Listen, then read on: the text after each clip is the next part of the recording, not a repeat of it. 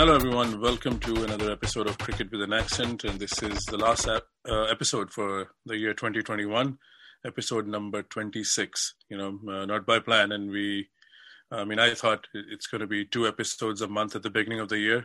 And without planning and sometimes taking time off, I have landed at this uh, this figure. So uh, call it my monthly podcast. It's not. Sometimes we produce four or five episodes in a go, and sometimes I've taken a month off.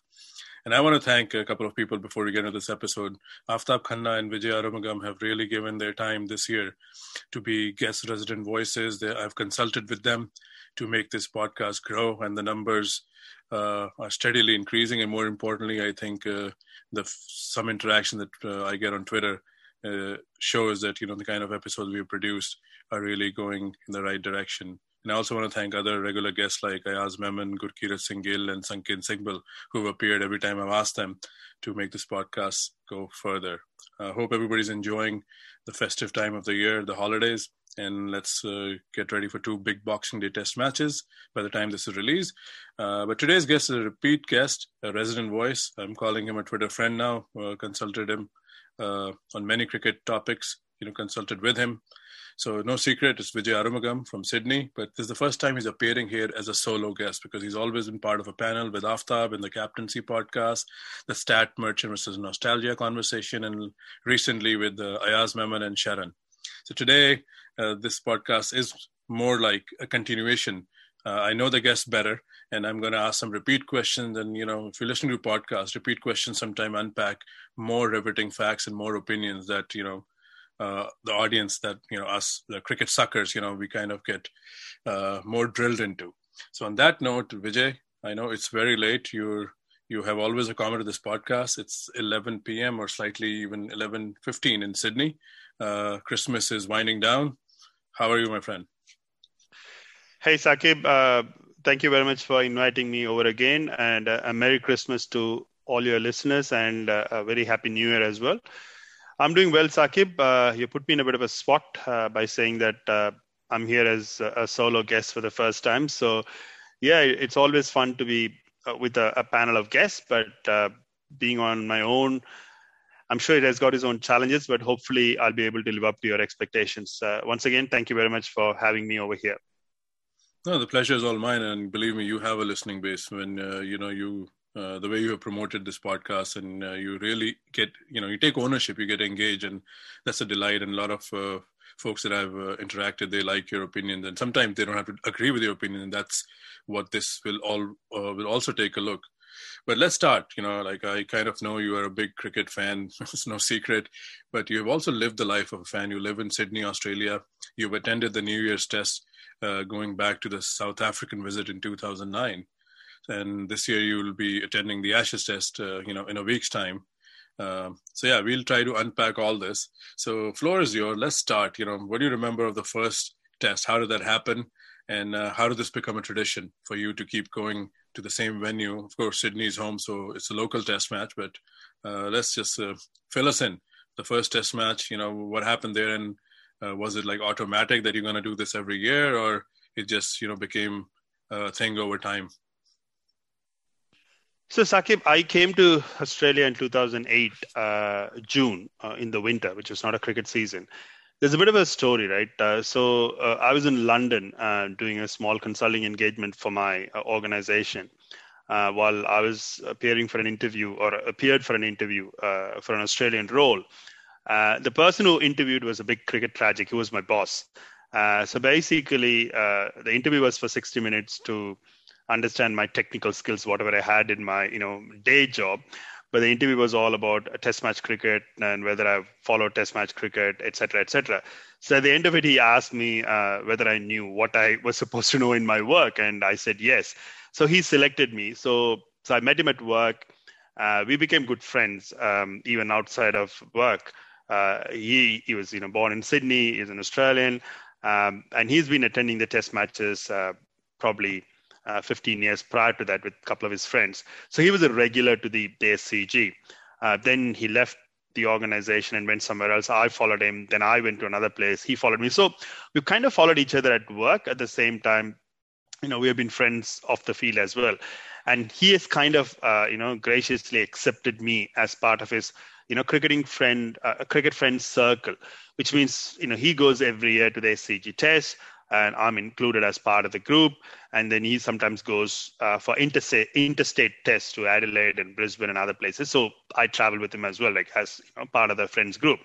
So it's a bit of this interesting thing that yeah, I always wanted to go and attend the SCG test once I knew that I was coming to Sydney. But the fact that uh, you know I was able to uh, become friends with uh, people who had the tradition of having done it, having born and lived over here in Australia, kind of added to the you know luster to so to speak, because you know you know I was never an outsider. Even when I went to the first Test match in you know against South Africa in 2008 9. Uh, we we were at the Bradman stand. Back then, Bradman stand was open for the commoners. Now it has been part of the members side, uh, which is uh, which is the other side. Um, and uh, you know, you know, I, I, was able to I was able to understand you know how the Australians have got this tradition of going to test matches, how they book tickets, how they interact. So I, I had an insider view, though I was technically an outsider being in the country for six months. So that kind of helped me to uh, integrate very well with the Australian cricket culture or the psyche. Now, going back to going back to the Test match 2008-9, uh, that's the last time South Africa had played in Sydney because uh, after that, South Africa had stopped uh, coming to Australia during the Boxing Day and New Year Test matches because their argument was we have our own summer. Australia never reciprocates uh, and travels over to uh, Kingsmead or Centurion or uh, you know Wanderers for or Cape Town, right? Newlands for the Test matches. Um, so that kind of started to happen, and therefore. Uh, that was the last time South Africa had played at the SCG. So I was fortunate enough to have seen a Dale Steyn bowl, and he bowled a, a ripping spell. And ironically, that Australian side was in transition uh, the year before. Uh, they had a successful tour against, albeit a controversial one against India in 2007-8. Uh, but by this time, Ponting was not in a you know in a great uh, uh, you know uh, he wasn't the player he was in 2004 to 2006. Um, and Andrew McDonald made his debut um, as a number six, and I still say that probably arguably the worst number six to have played for Australia. So you know it, was a good day because I got to see the the South African quicks, especially uh, Steyn bowling a really good spell, and Hayden. I still remember uh, Hayden was really struggling and uh, finally got dismissed by uh, Steyn and Ntini bowled really well as well, and uh, etc., etc. So it, it, was a, a, top South African side um, uh, playing in that particular series. Uh, again, it was historic because South Africans, uh, you know, had already won that historic Test match, uh, um, you know, at the uh, at the MCG when uh, Steyn had that, uh, you know, a big partnership. He was involved with Duminy as well. so it, it, was a very, very good South African side against an Australian transition, and also, you know, getting to watch some of the great South African players and the Australian players uh, was a was a great experience. So that's what I remember. I mean, we, I think we went to only day one. Uh, so I think we didn't go for more than one day. So we just for day one, uh, we watched that. It was a good day of Australian batting and South African bowling. That's what I remember, Sakib. No, that's a fitting answer, and it just opened up many avenues, and I'm ready to go. So uh, please pardon me i'll kind of struggle because you know many ideas are flashing through mind so let me compare your experience to mine because when i came to us in the mid 90s you know i was a huge tennis fan like you know you know and most of my friends know and some of my listeners know because i also host a tennis podcast. Tennis is my first uh, favorite sibling and cricket is my favorite cousin if i can put it. You know they're very close but you know tennis always has the edge. So when i come to boston and uh, you know french open was going to start in a in a week's time i didn't know anyone. And then a few months down the road i started college and when i go to college i thought people would be buzzing with the us open. Of course it's a small town in massachusetts. Nobody knew us open had just ended so using that you know it took me a while because i thought america is the center of tennis. Financially it always has been but it is popular in parts. Like you go to new york you go to california florida the tennis capital of the world. But outside that you know you'll see people playing tennis but my experience was people didn't know who boris becker was. People didn't know if agassi had won. And i realized pretty quickly this is not what i saw in india on tv but i'm sure australia is a little different in cricket. So was there a culture shock when you ever came here or was there maybe not a shock, maybe an improvement of sense of how important cricket is uh, because you always have been open that you learned your cricket on TV in India and also in Australia through the likes of Chappelli. So, what you knew of Australian cricket and Australian culture, uh, was the picture accurate, or did you learn a lot about where cricket actually belongs in Australian culture? I know it's a broad question, but you can unpack it with your experience. As a fan experience, is what we're trying to capture here, Vijay. So, uh, please uh, take the take the floor. It's uh, you know fire away. Yeah, so it's a, it's a very good question, right? As I said, I came to Australia in 2008 June. Um, I mean, a lot of people don't realize because having lived in India, you think that Australia, for some reason, you know, sunny beaches and you know, great weather, and you know, we've looked at Australia through uh, growing up in India through the prism of prism of Channel Nine and the the sunny weather and the cricket grounds, right? So, you, you, because Australia is not in political news as much as say the United States or United Kingdom or even Russia or Soviet Union, right?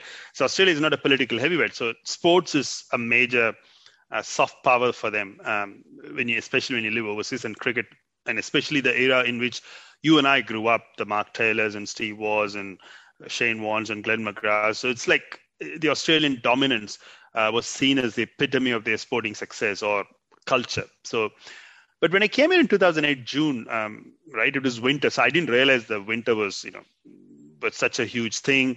Especially Sydney is not that cold. I mean, Melbourne can get a lot more colder, and the winter sports were, you know, full on, right? I mean, to understand Australian landscape, uh, New South Wales, where Sydney is, and Queensland, where Brisbane is. Uh, the National Rugby League or the Rugby League is such a major sport. Uh, but you go to the southern states like Victoria, where Melbourne is, or Adelaide, which is in South Australia, or WA, which is Perth, uh, the Aussie rules or Australian uh, uh AFL uh, is more popular.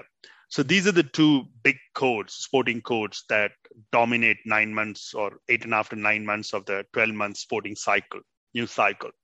So cricket has its space. Uh, so pretty much you have from November till February. sometimes some cricket gets played in October but the majority cricket months are the summer months, right? The late November, November to December and January, and then sometimes into early February. So cricket has a space, and it's a shorter space. Uh, when Australia plays overseas, when they play Ashes in England, that's that gets a lot of coverage on the free-to-air TV, which is either you get it on Channel Nine or Channel uh, 10 or 7, depends on who has the rights. You get it or SBS sometimes. Uh, so when when Australia goes and plays in England, you would still get a little little bit of coverage. But otherwise, during winter months when Australia goes to India or Pakistan or UAE, uh, I wouldn't say the interest is that great. You know, people, you know, the sport tragic or the cricket tragics will watch it. It's on uh, Fox Cricket or Fox Sports, which is the pay TV.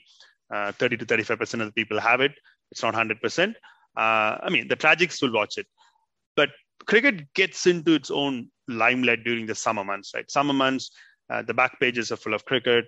Um, and then, um, you know, there's a lot of chatter on radio. Radio plays a huge role, right? Uh, I mean, I've never lived in England. I've been to England a few times, but I never lived, lived in England. So till I came to Australia, I didn't understand the power of cricket and the way uh, sports are propagated through the medium of, uh, you know, radio. It's not just the live, uh, you know, cricket commentary, which they get it, but they have this ABC grandstand and how it promotes on Saturdays and Sundays, not just cricket, in every sport. Uh, the minute details are assessed, uh, you know, dissected, etc., etc. Then, of course, there's a you know lot of press coverage, uh, a lot of chat shows, etc., etc. So cricket. Cricket is part of the Australian national conscious um, conscience, I would say, uh, but it's for that you know three to four months. Uh, but the other interesting thing about uh, cricket, right? Look, unfortunately, I came to Australia in 2008. Uh, it wasn't during the peak Australian uh, winning era, like it's not the late 90s or early noughties, right? When Australia even tried to have some cricket games during winter, like, you know, there were a couple of, you know, indoor cricket series were played against uh, uh South Africa in 2000 uh, and then Pakistan came the following year. So they tried to even, uh, you know, eat into the footy season, um, what shall I say, calendar to see whether they could have cricket during winter months, right? Or they try to play some games up in North in Darwin and Cairns and stuff. So by the time I came to Australia, like Australia wasn't a dominant power, uh, or they were still a good side, but they weren't the number one. They weren't the world-beating side. I mean, unfortunately, Warne had retired, McGrath retired. Uh, you know, so they weren't that that many household names. Of course, Ponting was on the win, etc., etc. To answer your question, cricket, some would argue, rightly so, it's probably the national game of Australia. As I said, the AFL and NRL has definitely more tribal following. They got slightly bigger TV rights, but of course they got they play for more number of months and therefore they more games. But the fans are tribal, right? Because uh, you know those AFL fans they have their jerseys, they get the season tickets, they go, uh, they want their team to win. Uh, it's full on, you know, uh, tribal. Uh, cricket doesn't get the same level of uh, what do we say, tribal following or you know jingoism the footy teams get. but you know, cricket has always been a different game. Even you go to an Ashes test when an England player plays a good cover drive, you're supposed to clap, right? That's that's cricket for uh, you know its own idiosyncrasy, right? Uh, at the same time, um, I, would like to give two examples. I was here for two seminal moments. One is very tragic. One is, uh, you know, very pathetic. But two seminal moments of uh, cricket incidents that kind of told told me and others how important cricket is to the Australian national psyche. One was uh, Phil Hughes' death in 2014. Um, the coverage was unbelievable, right? You know, he passed away tragic, uh, playing a Shield game at the SCG. The wall-to-wall coverage uh, on radio, TV, they wrote 30 odd pages, you know, you know, 15 pages just on this particular incident, day in, day out, you know, uh, broadsheets, uh, tabloids, uh, you know, it, it, was on, on the lips of everyone. So I, I heard quite a few people talking about had this happened to an AFL player or an NRL player, the impact wouldn't have been the same. Though, though other two sports would argue they are a bigger sport. So the Phil Hughes incident was such a big thing. Kind of told the world, you know, what cricket meant to Australia and a, a tragic death of a young uh, player. Uh, and then the sandpaper sandpaper gate, right? What happened in Newlands, everyone knows, right? again, right, uh, from the prime minister to the, um, you know, opposition members, opposition leaders, to state premiers, to other sporting code people. I mean, everyone wanted cricket to fix it because everyone said it's always a cliche that Australian cricket captaincy is the second most important job in the country after the prime minister's job. It's, it's it sounds like a cliche. Sometimes you'd say mm-hmm. you can't even make that comparison, but that kind of told us that every person from every walk of life um, you know wanted that to be fixed. So cricket australia was in huge amount of pressure. And again the coverage was like it was it happened in the peak footy season. I mean you have to be in melbourne to understand how big afl is right? There's no way afl is going to be off the sports pages when afl games are on. But at that time cricket was on the front page every day. And afl was not even on the back page of the you know newspaper. So it was cricket dominated the front and back pages. I mean, that's why I always say cricket needs a controversy to mm. eclipse other sports. But again, it kind of showed us why cricket means so much. So it, it's it's an intriguing thing, right? So, but the one worry I have about cricket in this country is demographics, and I'll give an example. Uh, when South Africa were here uh, for the WACA test, was it 17, 18 or 16, 17, 16, 17?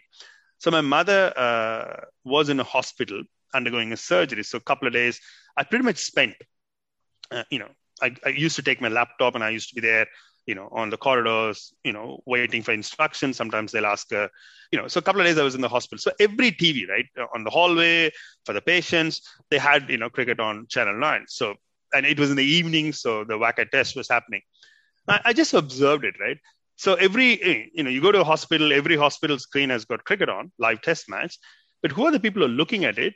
It's mostly people above 45, 50, mostly white men, you know, old male, old, pale, stale men. And I was, of course, watching as well.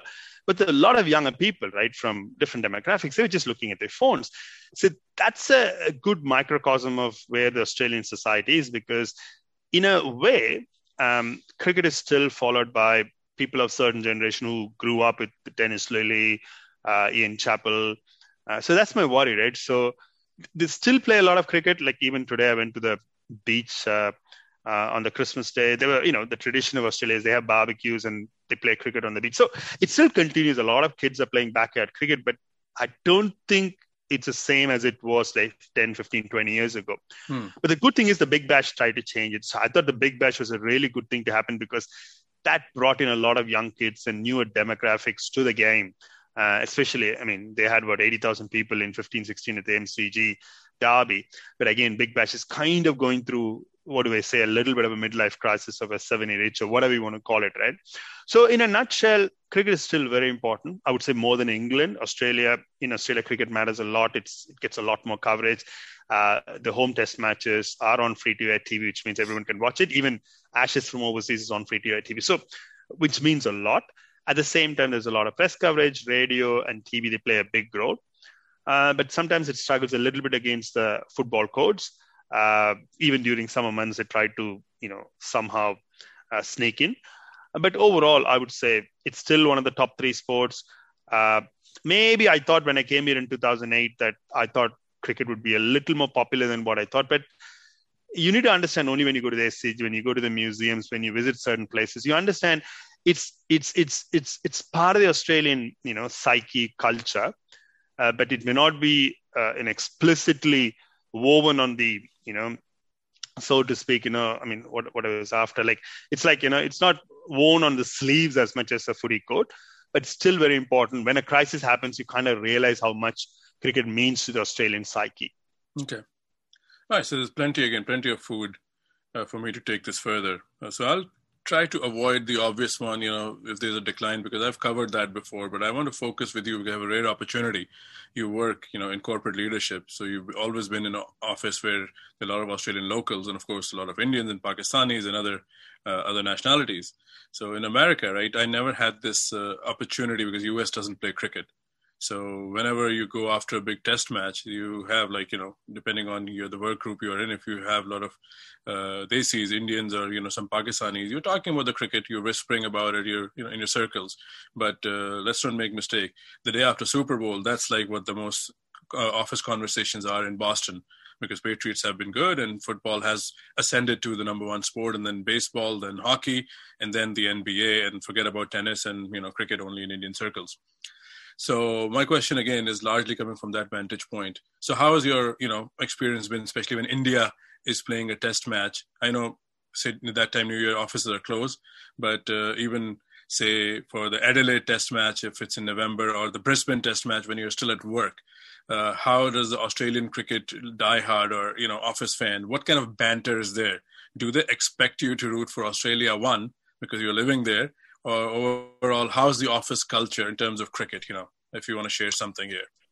Yeah, I mean, um, well, usually there's a fair bit of buzz around cricket, and as rightly said, uh, Australia is quite unique. I think for your viewers to understand, I know Christmas is very big in uh, in the US and UK and other Western European nations, but Australia is unique because for everyone else, Christmas happens during winter. It's they talk about white Christmas and stuff. I know people take time off, but mostly it's voluntary. They won't take some time off to be with their families and stuff.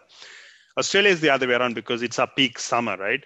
And it's also the school holidays. The big two-month school holidays happen between, uh, say, early December till end of Jan, sometimes even into February. Excuse me. Which means and also the other uh, aspect about Australia is a little bit like the Scandinavian culture we have, like uh, you know Sweden or excuse me Denmark or Finland, where people are pretty much most of the office spaces are shut between let's say the third week of December, a week before Christmas, a few days before Christmas, and most of the offices reopen uh, in the second week of January. So it's almost like everyone is forced to take leave, and that's become more and more prominent in the last 10 days. It's not just offices, even um, you know, my neighborhood has got two or three very good coffee shops and breakfast places. All of them closed on the 23rd, and they're reopening on the you know 7th or 8th of January or 10th of January. So even retail business, you know, restaurant business is just kind of close. So that's one uh, factor that everyone has to understand because in the UK and US, and I've lived in the US for a while to understand both on the east and west coast, it doesn't happen like that. So that's one. So as you rightly said, most of the offices aren't working. in that period during the Boxing Day Test match or during New Year Test match, etc., etc. But as you rightly said, cricket happens in late November, early November into December, and most of the offices, a lot of offices have a little bit of a TV screen or put a you know uh, kind of a, a, temporary screen. So that happens. I mean, most of the offices will have uh, you know TV room as well, right? So in, in the cafeteria uh, or in the room, there's always a talk. You know, people talk about uh, you know cricket scores and stuff whether India plays uh, or not, or when the during the Ashes, the interest is a little more. So definitely the cricket conversation happens. Um, depends on where office. I mean, I, I, worked in another place probably eight years ago, which is full of British expats.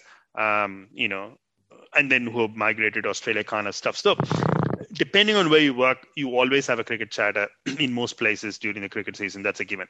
Now, coming back to your question about um, who do you support for, I don't think anyone cares. Uh, I don't. Australia, uh, to be honest with you, they don't really care about who you support. Um, I mean, it's not like what Nasser Hussain said uh, when he became the captain in England. Uh, you know, right? The Norman Tebbit, uh, uh, famous or infamous, whichever way you look at it, uh, the parliamentarian in Britain who said uh, people of South Asian origin, India or Pakistan, when when you live here, pay the taxes, you should support England against those countries. And Nasser Hussain tried to uh, repeat the message when he became a captain. You know, everyone knows Nasser Hussain was born in Chennai, India, uh, before he became the the captain of uh, England. I don't think anyone, at least in my knowledge, uh, anyone has said anything. Um, no one talks about it. as I said, I've been to a couple of uh, games. I think last, even this year or the year, the, the summer before when India came, some of the one day games there are 37,000 people at the SCG um, pretty much 95% crowds are Indian. And you listen to the accents, some of them speak an Australian accent, which means they've been born and bred over here, which means uh, probably they're second generation uh, Indians over here or Australians of Indian origin, uh, so to speak. Uh, there is no Tebbit test in Australia. There's no discrimination. Or there's no no one questions uh, your allegiance to a country of Australia based on what sporting team you support.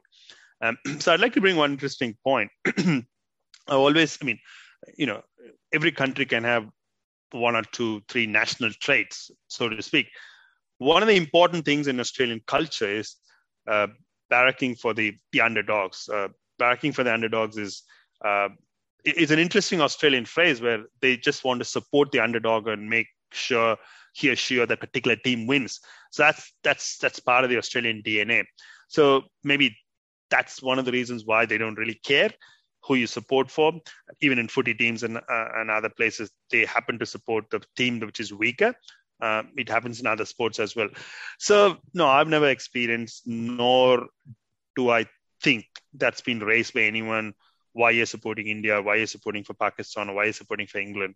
And if someone asks, you can say something in a very colorful language uh, with a few F words added, C words added in Australian. In Australia, they use C more than F. Um, I'll let your viewers uh, mm, mm. uh, decipher what it is. Um, so again, uh, that's that's a non-issue, Saqib. It's a very egalitarian and a pretty open-minded country, I would say.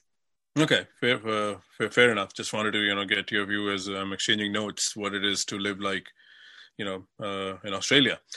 And uh, the other part you said about interesting is, which was one of my questions, and thank for you setting the stage, that the crowds are mostly Indian. So not your office crowd, but what is overall Australian public uh, viewpoint on this? Like how India has such a strong presence. India doesn't really have a road game anywhere in the world. You know, if uh, because Indians live abroad, you know, for either they have settled in or they are doing they are on visas there and cricket you know you know how closely it is to our imagination and that's like our national you know you can say pastime. But uh, my point is if indians are at so many grounds and so strong numbers has there been like a media resentment or overall people encouraging australians to show up? Say i know you, you and i have talked about the 2015 semi-final in the world cup and uh, even australian players were urging uh, come more in yellow so what is that? I mean, is that uh, have have you sensed that? Is there like a bother like because uh, even in England it's the same case. Indian fans are in numbers outside of the Test matches because Test tickets probably are stipulation to membership, but all the ICC events or one day matches, you see, especially in Australia, you know the there are a lot of Indian jerseys. So talk about that experience. I don't know if this is a well-rounded question.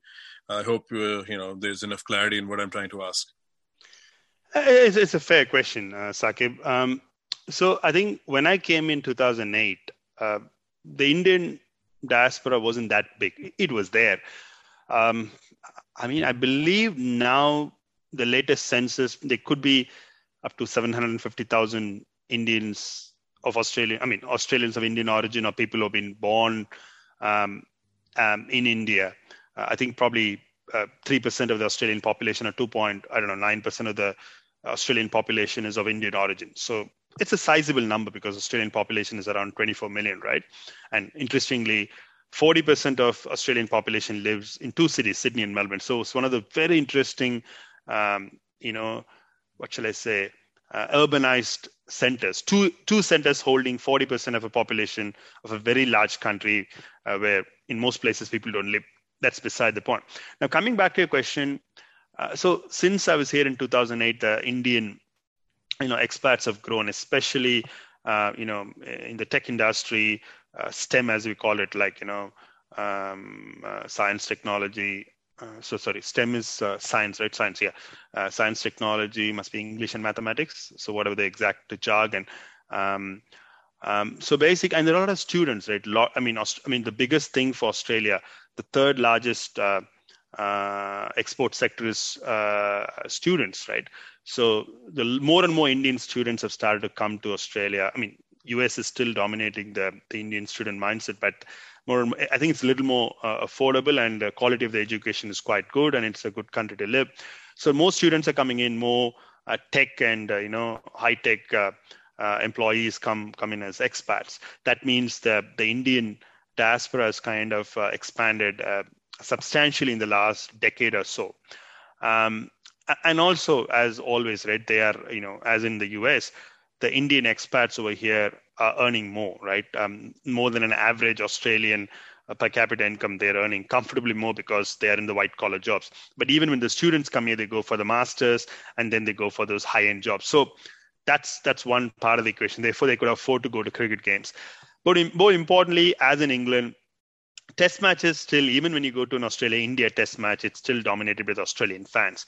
Um, I think it's changing a little bit. More and more Indian fans are going to test matches, at least in MCG, uh, at the MCG and SCG, but still um, they can't outnumber the Australians. I mean, still the Australian fans would be 80-20 or even sometimes 70-30, but still 80-20 for an India-Australia test match. Um, I mean, even when Virat Kohli is batting on 100, you would still get 70% Australian fans. The one-day games are completely different. I think to your earlier question, I didn't probably answer it properly it's the Australian cricket. What has changed, right? The Kerry Packer uh, revolution in World Series cricket. The one-day cricket was such a big novelty, colored clothing, lights, and it became popular late 70s, early 80s, and 90s, uh, and even early 2000s. I think that wave of popularity with the uh, the one day cricket, uh, the triangular tournament, which ended in 2008. Yeah, India played the last one, right? Oh, oh no, sorry, England played. Um, England won. I mean, no, India played. India played the last one, uh, 2007 8. And after this one tri series, uh, when India toured here in 2011 and 12, when Sri Lanka was the third team. Anyway, that's a different point. So ever since they abolished the tri series, the popularity of the the Australian one day cricket has kind of waned, at least in terms of the crowd support at the ground. They still get great TV ratings. Um, so in th- I think that is where the Indian expats and fans have really filled in they fill up the stadiums. And also, I'd even like to go back to the 2015 uh, 50 overs men's World Cup cricket, right? I was here. I went to a couple of games, including South Africa, West Indies, when uh, De Villiers scored at 162. And then I was there for the India uh, Australia semi final as well. Um, that tournament was pretty much, uh, I would say, lifted by the Indian expats over here, as well as the tourists from uh, Indian tourists from Singapore, India, US, UK. They came from all over the world, uh, you know, to experience cricket in Australia. So for ICC tournaments and uh, uh, you know one day bilateral one days and uh, T20s, the Indian expats and Indian fans are really really important because without them they just can't fill up stadiums. And also most importantly, because of the uh, AFL size, most of the Australian grounds are much bigger capacities, say, than England, right? If you go to someone like a city like Adelaide, which is not a very big city, they've got a 53,000 capacity stadium. None of those English cricket grounds have that capacity. Of course, they have the Wembley, they have the the biggest stadiums for football and rugby, right? Um, so from that perspective, when India came here in 99 2000, Adelaide Oval's capacity was probably 18,000. So literally in 20 years, the capacity has gone from 18,000 to 53,000, and they could fill that up for AFL football games. To fill that up for cricket for a one day game, uh, against India or Sri Lanka. I mean, in, without Indian experts, I can't do it.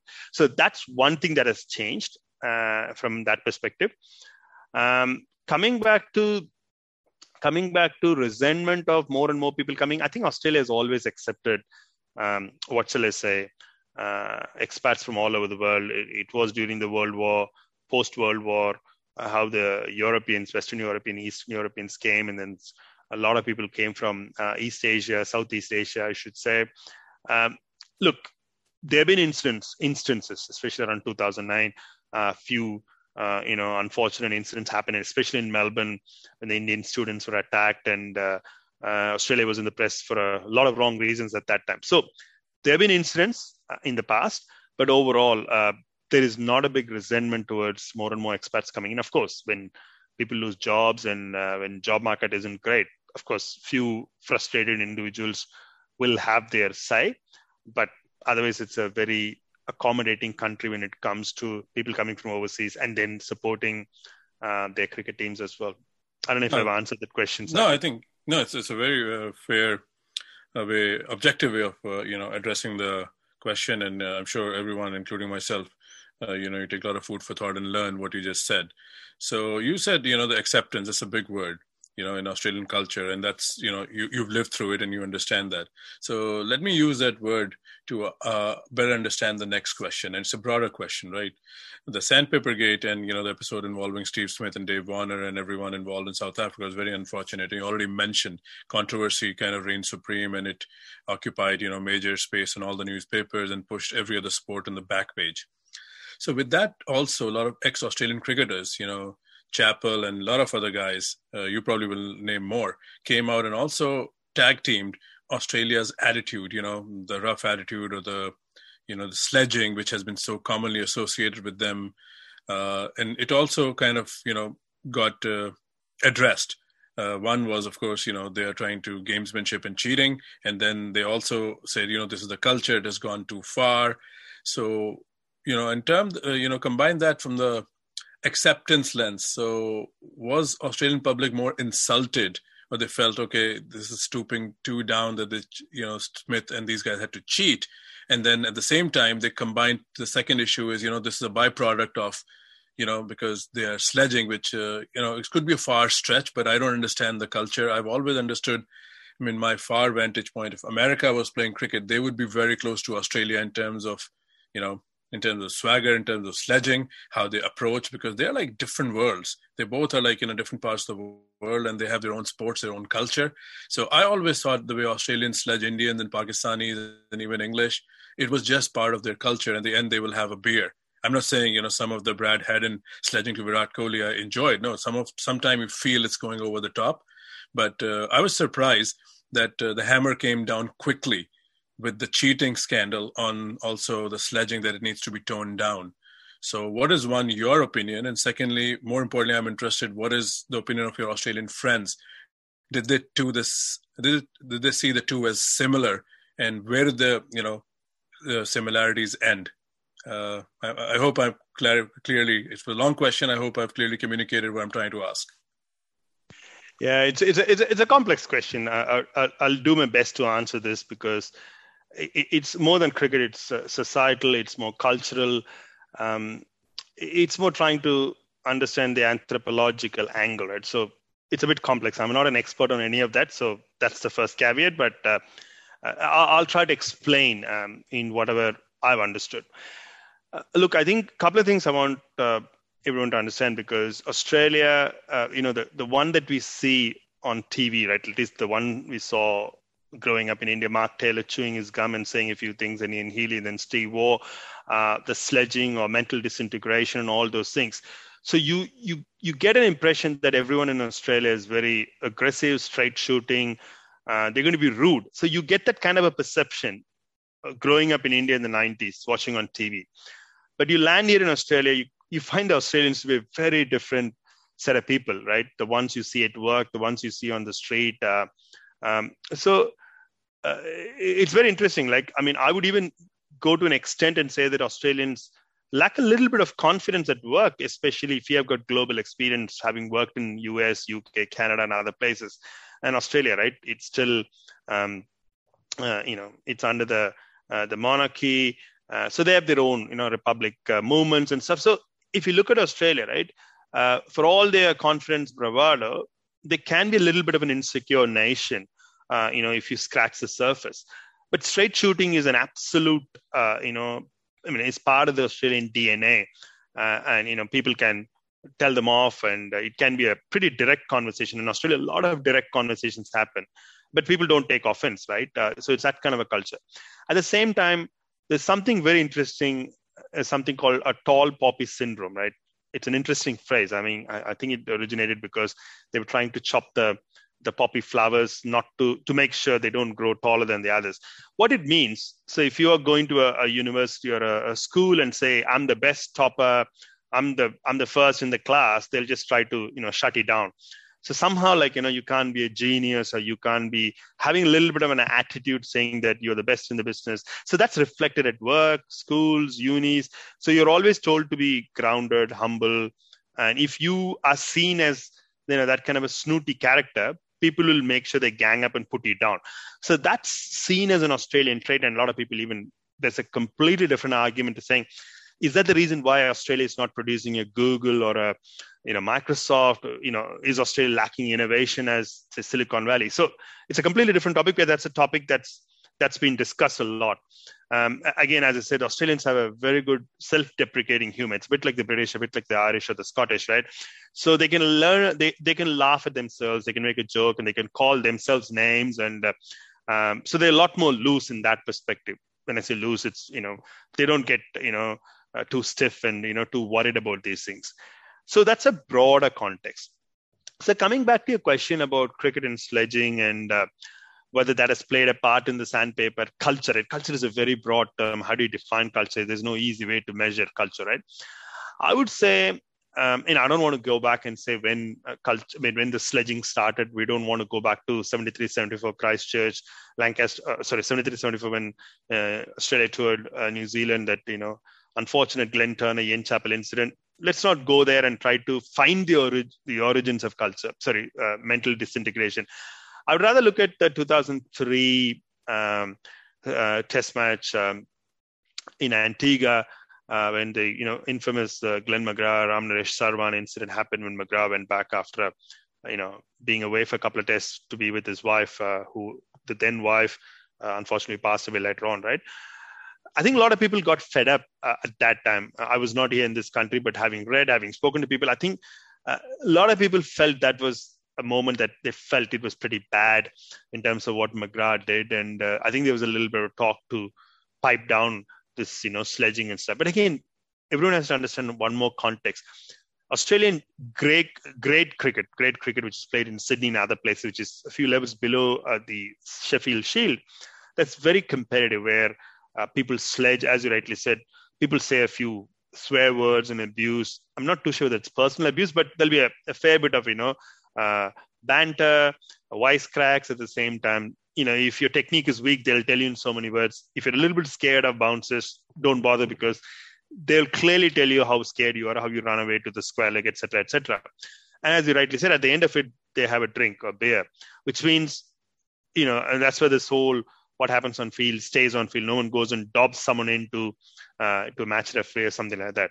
Um, so that's the broader aspect. But when it comes to Test match cricket, uh, in the previous tours, uh, you know, teams used to mingle at the end of the game. Even the famous uh, 1998 Trent Bridge when Atherton and uh, Donald, right? Everyone, what we saw on TV was different, but um, um, Atherton went to the uh, South African dressing room with the drinks, and uh, you know, after the game, they were able to exchange, you know, share a few drinks and you know, have a laugh. So that's how cricket was played. But I think that culture of going to each other's dressing rooms and you know sharing a drink and sharing a time has kind of become a little too hard in this professional world. And of course, COVID has changed everything. Probably that's one reason why teams aren't mingling that well. At the same time, um, coming back to so this culture and Australian teams' attitude and how it puts off people has always been there in the last you know 15, 16 years, ever since the 2003 uh, McGrath incident. But again, when teams win, when they do well, people forget and move on. But when this sandpaper gate happened, uh, it kind of became, uh, you know, a, a, tipping point, so to speak. And Lehmann, Darren Lehmann, who was a coach, I think Greg Chappell had this conversation. Greg Chappell said, Darren, you and especially you know even before that, uh, when Stuart Broad came after the 2013 Edge uh, to 13 14 Ashes, and Lehmann openly said Australian crowd should make him cry, right? And and the Courier Mail in in Brisbane, uh, they literally refused to uh, write his name down, and the crowds were asked to boo him and stuff.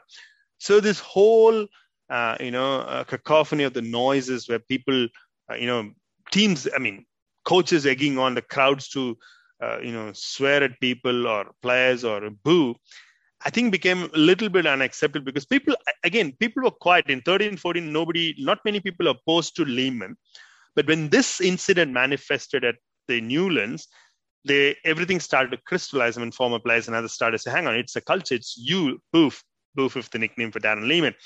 um, you know how the whole culture of you know allowing people to be in a bubble without them realizing what's happening outside and uh, so it's almost a case of when Lehmann asked the crowds to boo Broad, there weren't too many dissenting voices. I was in this country. I don't think there were too many people because uh, you know one has to beat the Ash, you know, the English in an Ashes contest. But when this Newlands happened, I think that was almost like the last straw that uh, that broke the camel's back.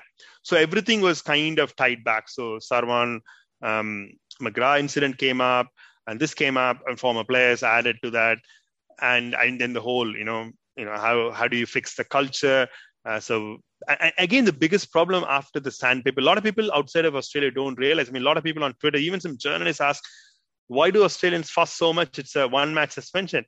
But you wouldn't believe i've lived through that sandpaper gate when people openly said right they were going to stop their girls or boys from going and playing cricket. And i still i mean sandpaper happened what how many years ago? Three three four summers ago? We used to we used to have seven or eight people going to the SCG test every year, every summer, at least day one. We have hardly had four people going after that, and some things related to COVID. But the year after the sandpaper, a lot of people didn't want to come and watch cricket because they said this is not the Australian team that represents them as people. So people took so seriously. So Cricket Australia had to do something, and that's where the punishment for both Smith and Warner, and then Bancroft was harsh, harsher than what the ICC rulebook suggested because it was almost like you know it was the the I wouldn't say mob, but it's the the pent up emotion of uh, the Australian psyche and how they felt as people. And Cricket Australia didn't want to be isolated in a in a competitive sporting landscape because they didn't want someone to tap them on the shoulder or rap them on the knuckles and say fix your problem. They they had to do it. So sandpaper was very big, and people felt um, cheated. People felt uh, the Australian team had stopped representing them as a team. People wanted to didn't want to go to the grounds, and people didn't want to accept Smith as the captain again. Uh, they wanted to stop their uh, kids from playing cricket. So there was an impact. But even now, like I mean, I don't think people mind someone saying something as long as it's not personal or abusive. Uh, I think that's in the Australian direct talking culture. As I said, there's a bit of humor. Maybe I think that's a point. That sometimes as uh, uh, Shane Warne famously, infamously said to Ranatunga, um, you don't understand our culture. And Warne, kind I mean, Ranatunga came up with a very clever retort. But sometimes the Australian culture as a society, uh, how they think, is not that well understood by people outside. Maybe England. In England, they understand because they kind of understand. But even in England, they make a little bit of uh, uh, you know funny thing about Australian love for the baggy green and so forth. But yeah, it's a kind of a unique country in that perspective. Um, again, it's a small country in terms of importance of population, uh, but does really well in sports. So it's a very proud nation when it comes to sporting achievements. Uh, sometimes you know the the definition of culture and success sometimes goes to the head, and uh, when a thing like the Newlands uh, happens and everything is brought down, uh, that's a summary, Sakim. I'm not too sure that I've uh, given. No, no I think it's, it's, it's, it's a great answer. No, it's a great answer, and it kind of again uh, gives me a lot of different angles to you know process this because you know we don't live there, and you kind of uh, you read the local newspapers, see the local news. We only get, uh, of course, we get a big coverage of this on the cricket uh, channels and the cricket networks. But this was pretty interesting. So let let's talk about Steve Smith. You know, I talked to Malcolm Knox last year about him, and he said Steve Smith is huge uh, despite you know uh, the allegation, uh, despite the not allegation, despite the sandpaper gate punishment, but uh, the some of the aura is lost uh, in terms of yesteryear Australian stars. So one, you know, I want to get your opinion. uh, will he appear in your all-time Australian 11? Uh, secondly, uh, you know what he's put on for numbers. You think it's sustainable, or you do you see a chink in the armor? I mean, how do you say he see his greatness? And then we can, uh, you know, talk more about forgiveness and you know, like the uproar about the captaincy. But you know, what is Steve Smith uh, ascent and you know the current journey? You know, has been through the Vijay Arumugam lens. How do you see his greatness, and where does he go from here? If we look at through, uh, if I if I had to look at Steve Smith as a captain, right? So he's never going to be an Ian Chappell or a Richie Benaud, or we don't we don't want to go back further in time, um, or or even an Alan Border or Mark Taylor or Steve Waugh, right? Um, I don't think he'll have that kind of a um, place in the hearts of the Australians. See what Alan Border went through, right, as a captain. He might not have been the the most tactically, uh, you know, astute captain, but he led from the front. And when Australia were going through shit like uh, pardon my French, you know, very difficult phase, um, you know, how people felt, you know, how he was carrying the load. And, you know, it's almost like, you know, has Alan Border got out, people wouldn't even ask a score. Is Alan Border still batting? Is that kind of a psyche, right? And Ian Chappell brought in a, in a you know, completely different uh, kind of a mindset to, to Australia and the way, you know, Dennis Lillee and others played under him. And then, of course, Mark Taylor and um, Steve Waugh had two great generations of cricketers. Uh, it's going to be very hard for Steve Smith to match those illustrious, so those famous, um, um, you know, excuse me, uh, predecessors in terms of being a captain. Uh, it's not the success; it's it's the perception that's not going to change a lot. Of course, he'll be accepted. He is accepted by a lot of people as a great player and a great captain, but I can't see how he'll be put on a pedestal in terms of uh, as I said, the second most important job after the prime minister. I can't see him fitting in, fitting him in. I don't think they'll ever make him a, a permanent captain. That's my view. As a batsman, batter, wonderful player. I, I, again, I watched probably a lot of Steve Smith innings uh, on the ground. Um, I was there for his uh, that famous uh, Test match hundred he scored against England, 13-14, and again he scored against India, 14-15. He scored against India. Um, uh, last summer. I watched a lot of his good one day innings as well, like the 100 against uh, India in the World Cup semi final and the two couple of 62 ball 100. So I've watched Steve Smith, a lot of Steve Smith runs. Um, I enjoy watching him bat. Um, uh, he's not your, uh, I wouldn't say he's the most attractive or the most flamboyant player, but a very effective player. Uh, once you start to understand his dynamics, having watched a lot of a lot of him on TV, uh, you know how how he makes it work and uh, how he makes the game very simple despite having all those complex movements and idiosyncrasies, etc.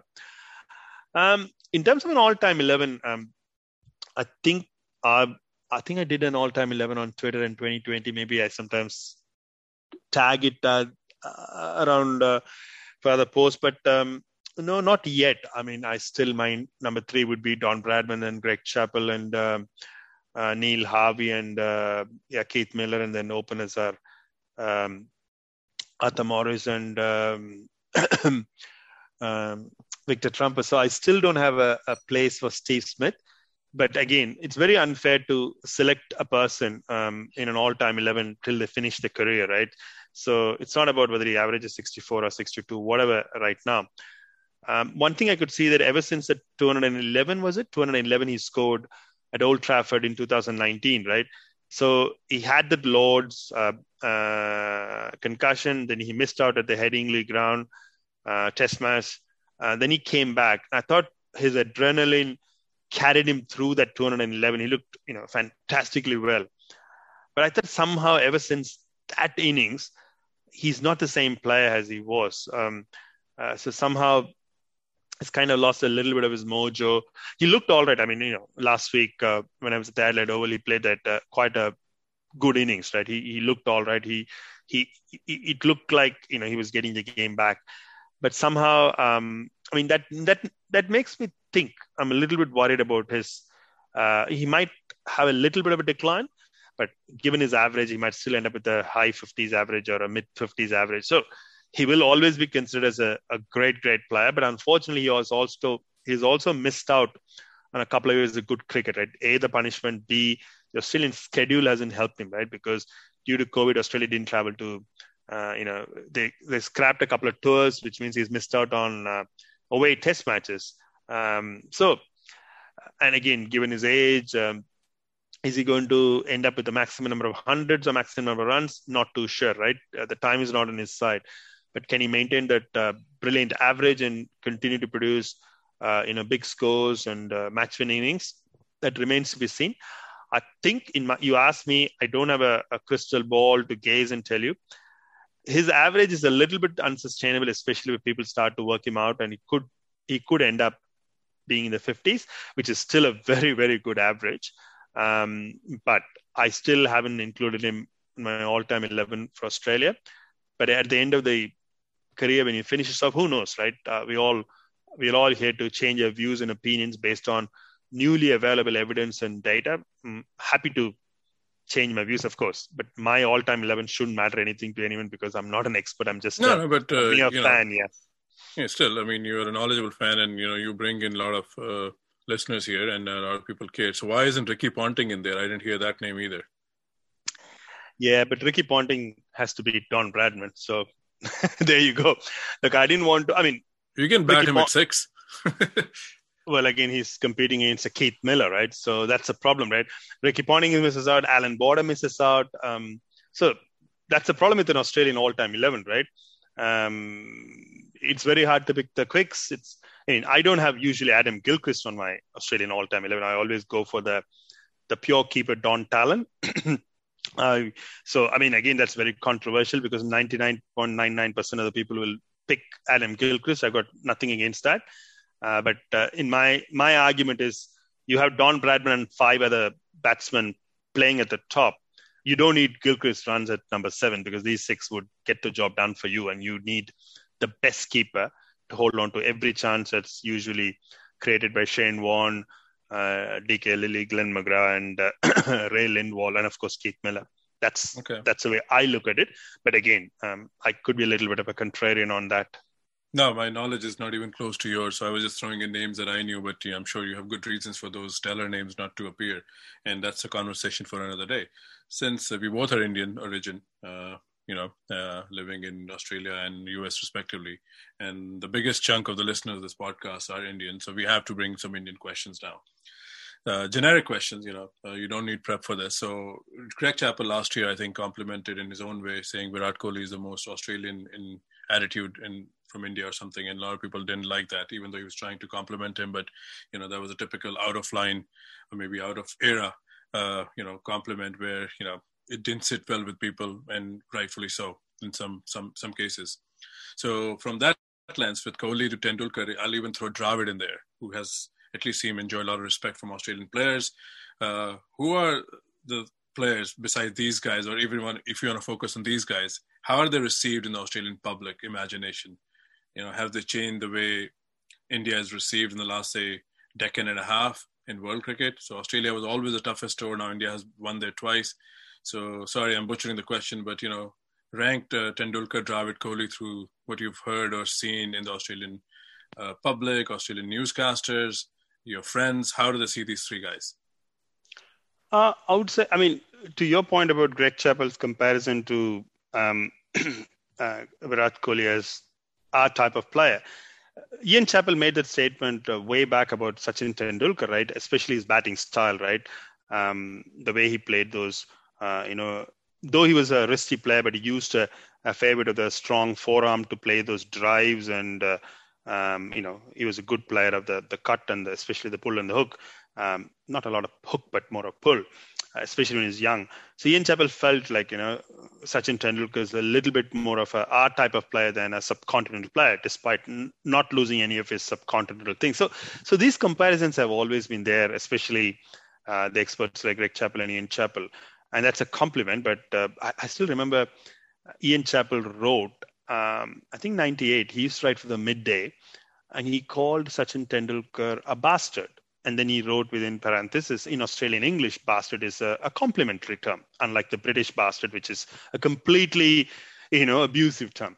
So, uh, well, the praise for champions have always been there, but I think Sachin Tendulkar's impact was massive because um, I was there for the 2011 uh, 12, uh, his last tour, right? I was there for the first four days. Yes, I pretty much watched him bat in the first innings for 41. Um, I would say Virat Kohli made a 23. I think I thought that was his best innings um, because till then he was kind of a an okay player. I thought he left the ball very well, and then of course he scored that 100 at the Adelaide Oval before that good innings at the WACA. Anyway, so I watched uh, a, couple of Tendulkar's innings. Um, at the SCG, the 41, then he scored 80, right? The reception that he got. I had watched those receptions on TV in 2007 8, then even the reception he got at the MCG in 11 12. But to be there at the SCG, he batted on day one, day three, and day four, right? Every time he comes and goes. Uh, I mean, some of the you know open comments about you know thank you Sachin kind of stuff. So it was I was not on the member set, so members at least you would say that the most knowledgeable and the you know the patrons of the game. But even in the common stands, uh, the genuine warmth for Sachin Tendulkar as a great player and the recognition was unbelievable, right? So that was that was that's a it's a great sight to watch. Now Virat Kohli doesn't get the same appreciation from the common masses because, or at least in 2018-19, he didn't get it because he was seen as that kind of a little bit of a brash kind of a player, um, and he was, um, I mean, uh, you know, the famous Australian chant which used to happen for Richard Hadlee was um, Hadlee is a wanker, right?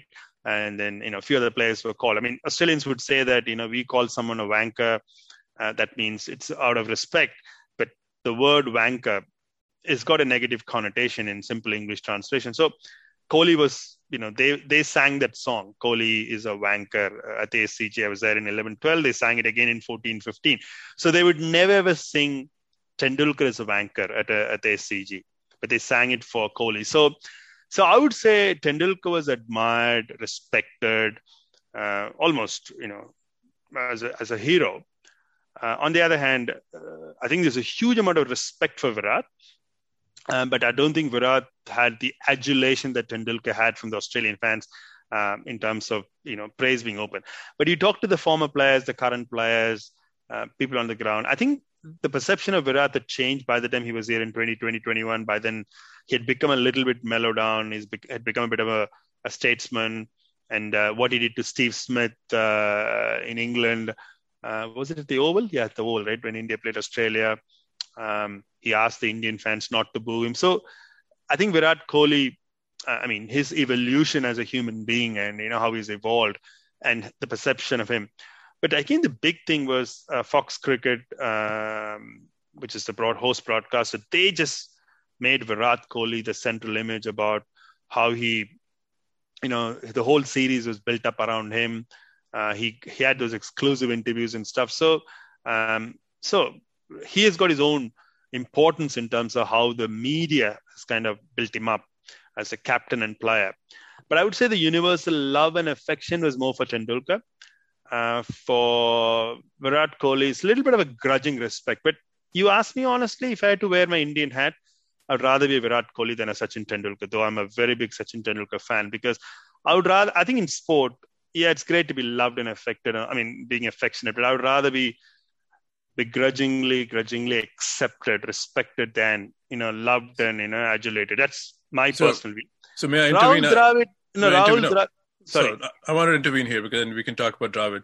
But uh, I think it's also fair. I think uh, I'm adding a question, which I usually don't do. Sorry, but uh, is it also the case Virat Kohli hasn't had his swan song? So maybe uh, when the time comes, he's playing his last time in Australia. Maybe he'll get the same adulation. His road has been very different than Tendulkar because he's more like an in-your-face guy who made Australians a little uncomfortable. They call him, you know, someone who's like their own, but you know, in a lot of terms and you know character and traits. So maybe that's where uh, you know the roadmap is different. Tendulkar and Dravid were always seen as these you know likable guys, but Kohli was more feisty. But I think the respect level is similar. That's my observation. So yeah. do you factor that in your answer?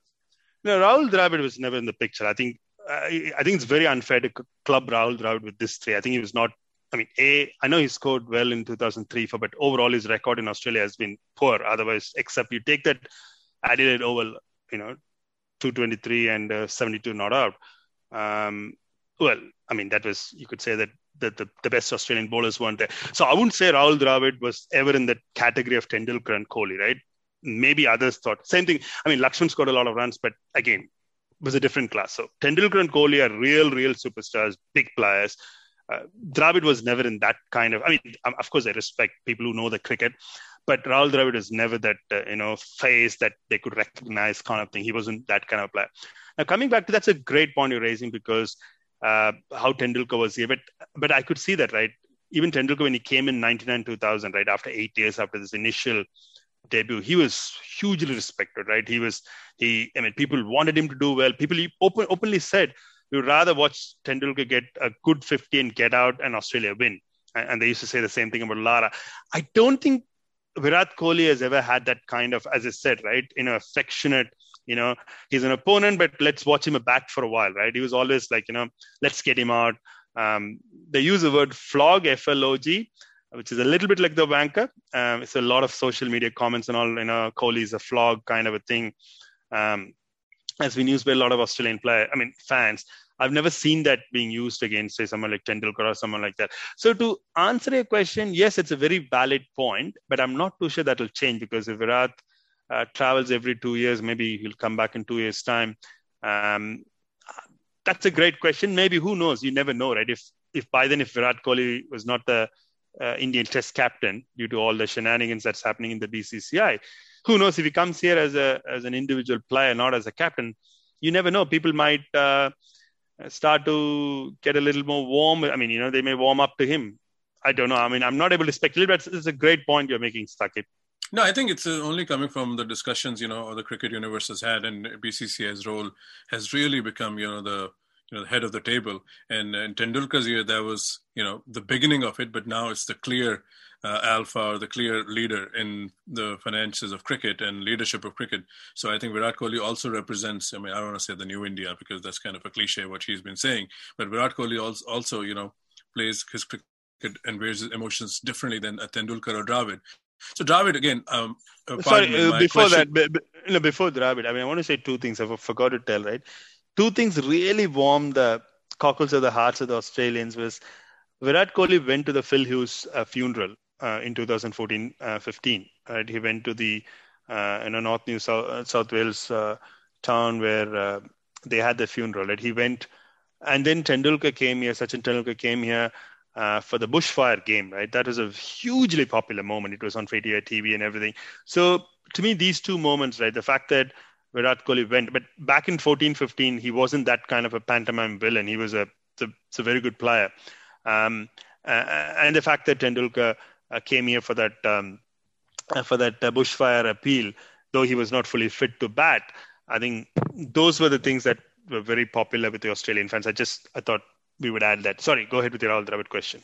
No, no, exactly. No, it was a first serve fault. Like if you talk tennis, I, I, shouldn't have included Dravid because, but my question was slightly wider. At least I was trying to ask. Of course, Tendulkar and Kohli are superstars, and Dravid is like you know a distant third, not even in the same sentence. You're right. But in terms of importance from the cricket fraternity, you know, like the stuff like Bradman oration and how Australian media and former players have warmed up to Dravid. That's where I was coming from. Popularity wise, he's a distant third. No, no denying that. Even Rohit Sharma may, you know, uh, combine, you know, his popularity or counter his popularity. But the respect Dravid has had, that's why I club him uh, as one of the three most important Indian batsmen to tour Australia. And we all know he didn't score against McGrath and uh, Warne in that, you know, 2003 series because they both were not available. Uh, but I think I just want to get your views on how Dravid is received in the Australian cricket circles. You know, the former players, the media, the Bradman oration. A lot of Dravid fans, you know, uh, including myself, used to think that's a distinction. How do you see that? I think the Bradman oration, to be perfectly honest, I know uh, it's more for the cricketing aficionados or the you know real tragics. I would say. Um, I don't think I've been here for you know, 13 summers now. I don't think Bradman oration gets that kind of uh, you know coverage, and you know, of course, people like us, you and me, you know, people are doing cricket podcasts and stuff. We will read every line of it. We still talk about uh, the famous Kumar Sangakkara, uh, MCC, um, you know, Colin Cowdrey speech, etc., etc. I think the Bradman, I mean, people know that Rahul Dravid is a very uh, intelligent, smart, articulate uh, well thought out person, um, you know, very smart person. And that's why he was given that than anybody else. So of course, as you rightly said, in the cricketing circles, there's a lot of respect for someone like Rahul Dravid as a former player, what he did to the game, etc. Um, I think so. I'm not able to say whether Brad. I mean, if you really ask me, I would say Sunil Gavaskar um, had some sort of. I mean, I wasn't here, and it was in the previous eras. I think Sunil Gavaskar would have received a lot more respect as well because he did three tours, right? So 77, and he was even here for the 71 72 World Series. So I think Sunil Gavaskar would have had a bigger say as well in terms of, you know, uh, you know, popularity. But Rahul Dravid, as I said, people would respect him as a, a consummate professional.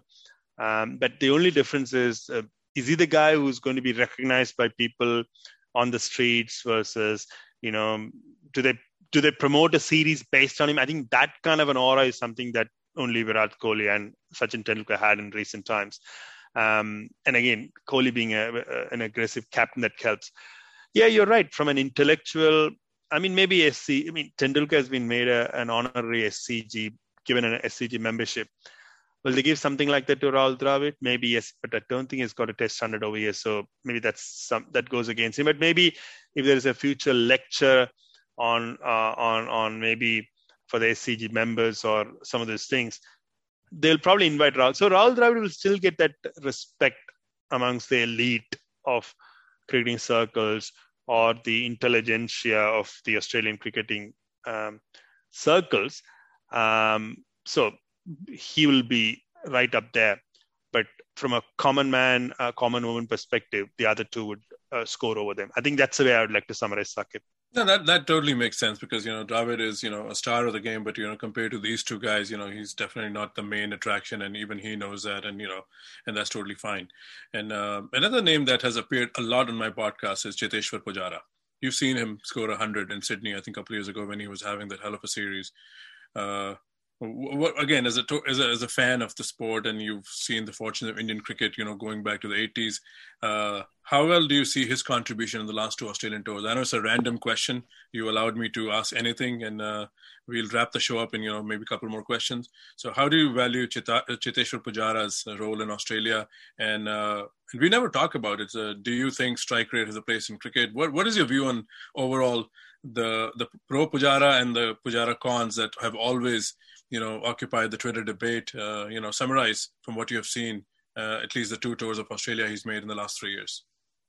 I think Cheteshwar Pujara's contribution in 2018-19 was more pronounced because uh, the Australian side worked him out and uh, he scored quite brilliantly. I think I was there for day one when he scored that 193. Um, so yeah, and uh, there was a. I mean, I remember uh, Gerard Gerard Whateley. Yeah, um, he used to do those shows on Fox Cricket, uh, Gerard Whateley rather, sorry. Um, so he he used to even ask uh, experts why are uh, batsmen uh, not playing like Cheteshwar Pujara, right? So that kind of uh, so um, so the, you know those kind of questions um, uh, on TV after the game, right? Uh, on both radio and TV that was asked was pretty uh, prominent. So he was you know, during that summer when uh, India was touring in 1819, he was seen as the most important player, and he had a stellar series. I would say for the return series a couple of years ago, the Australians had kind of figured out the way to bowl to him. They kind of, you know, bowled a slightly different line, and uh, um, what do we say? They kind of denied him the scoring opportunities, and he still played well. I mean, his innings both at the Gabba and the SCG were very crucial, right, in terms of blunting the Australian attack for the lower order bat, you know, batters to come and play the shots, especially Rishabh Pant. Uh, now, if I look at Cheteshwar Pujara as a test match batsman, I mean, he's got a big role to play. Um, whether he's a better Rahul, you know, an inferior Rahul Dravid or a better Rahul Dravid, that's a completely different debate. But he he has got a role to play. Now the question is, you can't have five Cheteshwar Pujaras in a team and hope to become a dominant team. So it's all about the combination about someone like him being an anchor, and then you know if he's surrounded by good stroke making players who could get on with the game, then it makes it a lot easier. Uh, but then again, at the same time, uh, Cheteshwar Pujara, when he's in good form, he gets good singles, and if he rotates the strikes and allows the the stroke makers to get a maximum strike, that also plays a part. But again, against difficult attacks on you know slightly tricky surfaces, how he blunts the attack. So his, his role is crucial. Um, pro Cheteshwar Pujara, anti Cheteshwar Pujara, it depends, right? So in some games, strike rate matters, right? If you're batting first on a flat wicket, right?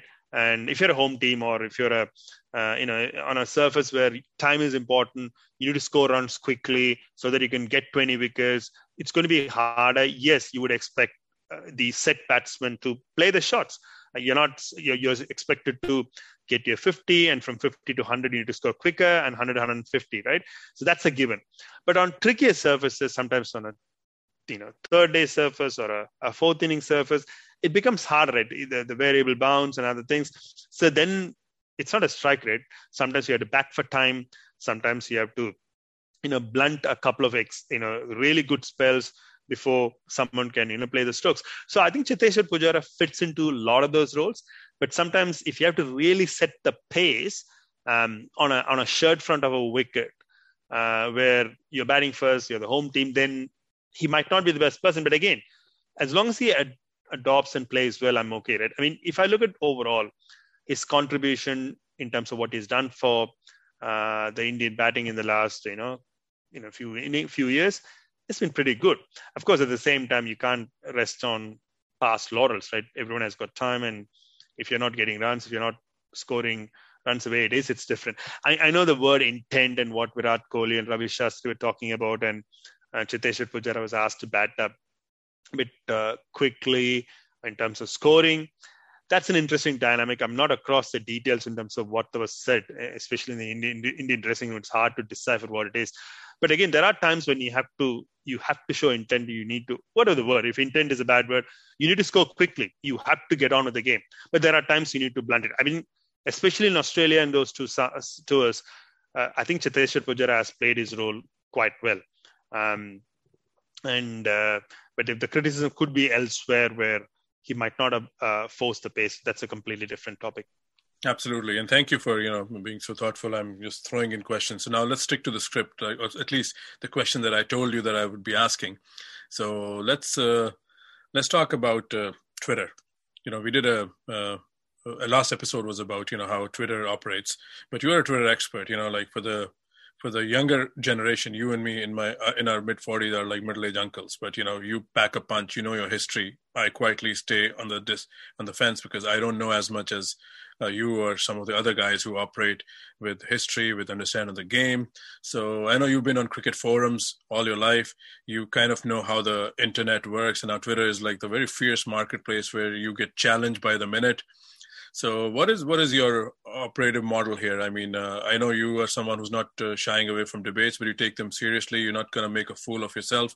You back your arguments, and uh, there are times when you walk away and learn from someone, you know, tip your head and say, okay, I learned something. So how does that uh, occupy your ecosystem? You're a very regular member of Twitter.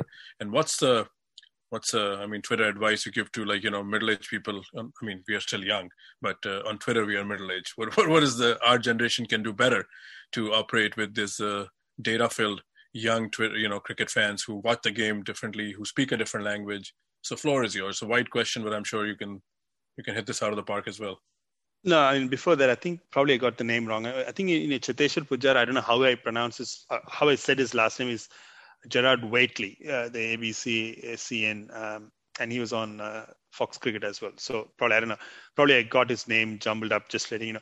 Now coming back to Twitter, I'm no expert. Uh, I'm no expert on Twitter, but um, to answer your question, um, I think one advantage I had over quite a few people is like I've been online uh, on cricket message boards, BBC TMS, uh, then Park Cricket Buzz and Cricket Forum.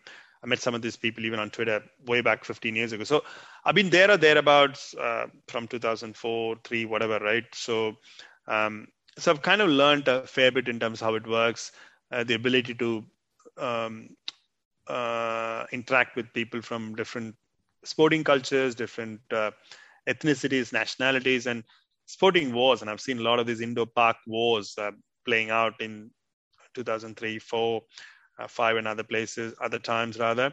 Um, I think one thing I've learned, uh, you know, a lot of people don't have a, an identity. Sometimes they have an anonymous handle. Sometimes they could be a bot. So one one thing I, my point is, there's no name calling. Um, you know, as you rightly said, if you're putting a an opinion out, be ready to be challenged. So one thing that I've learned because sometimes we all have this preconceived notions thinking if you're talking to a family member for cricket or on a WhatsApp group, even there it can get a little ugly, right? Or with a set of friends, you kind of know what you're talking about and uh, what sort of repost or what sort of uh, response you're going to get. But when you go online, um, my simple mantra is be ready to be challenged for every word you say. Somebody is out there going to challenge you, throw you a curveball, and put you in the spot and ask you a question. Now, I think a lot of times what people mistake is, or take it for granted, is, oh, I got 20 years of cricket watching experience. Oh, I played cricket uh, at a level below Shield or level below Ranji or level below whatever the domestic tournament. Therefore, um, my opinion should be counted. I mean, that doesn't work that well on Twitter or on message boards, right? One has to earn respect, uh, build a profile, and you know become credible in terms of what they're saying. I think once you become credible, once you become um, reasonably accepted, uh, you will be accepted after a while. Then even when you say something diametrically opposite to somebody else's belief or uh, thing, I think people will accept you as you are. I think one of the advantages I had, like it's not cricket, right? I had the fortune of being part of a Pakistani cricket forum, is called a Pakistani cricket forum. We used to discuss everything, politics, war, and whatever, right? So I was I was an absolute minority. I think there were like four or five of us uh, from India. I was in the US back then, and probably 95% of the people from Pakistan. Now, to me, discuss politics, partition, wars, uh, you know, Indo-Pak uh, cricket rivalry, it kind of gave me a, a, different perspective. That kind of there is a huge lesson learned for me because the ability to understand a different point of view, assimilate it, be challenged for everything, right? Uh, especially given the Indo-Pak relationship, like you know, and I come, I may come from a different religious angle, they may come from a different religious angle. Um, so all those things, such as to be ready to be challenged, and that kind of opened my uh, mind up, and that allowed me to accept a lot of um, divergent viewpoints. I think that is a, a good good lesson I learned. I think that is that has stood. I mean, that has helped me to become a better person when it comes to uh, discussing things online. It kind of un, you know allows you to you know how to engage with someone without being rude or offensive throw the data points don't attack the messenger but attack the message. You know how do you how do you be positive at the same time you know put out your point? So i've learned some of these things. And again as i said some of these rules uh, sakib it's easy to talk uh, on a podcast but when you write it's all about how you control your emotion. It's sometimes we type from type up from a phone you might be on the train um, rushing somewhere and you're typing up and uh, you don't check it right? You don't you don't have time to reread. So sometimes some of these messages when you type up you think you have typed up something but and then there are character limits right? So it comes out as something else. So and you can't put emojis you can't people sometimes don't get the sense of humor. Sense of humor varies from culture to culture. So to answer a point i think my two cents to anyone who wants to have a reasonable twitter following or, or twitter interactions on cricket or any topic be respectful, um, never ever abuse, especially women, right? Sometimes people somehow, a lot of men think that, especially cricket or football, what do the women know about the LBW rule or the offside rule? So we can't do this mansplaining or condescension. You know, engage with everyone. Um, there are a lot of young people out there, right? Late teens and early 20s.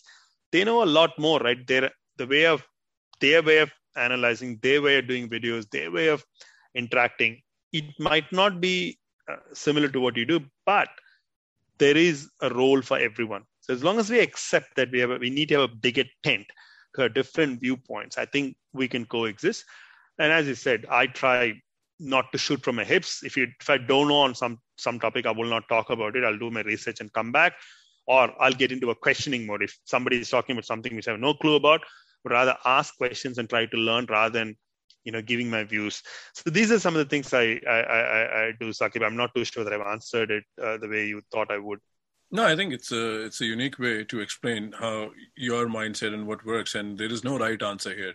And I'll even go back to what you said uh, in the Australian culture answer a few questions back was very brilliant. Like you know, when we see someone on TV or from far, cricket is just a microcosm of the society. So when you went there, you thought Australians are like, you know, sometimes lacking confidence at work. They're very polite. That's not what we knew of the the Pontings or the Waugh or you know the McGraths, and that's what I think happens on Twitter. Even though mostly, uh, if we keep Indians, you know, included in the conversation, you know, irrespective of age and you know where we are, uh, we think we know each other, but we don't know what the pressure points are. And you're absolutely right.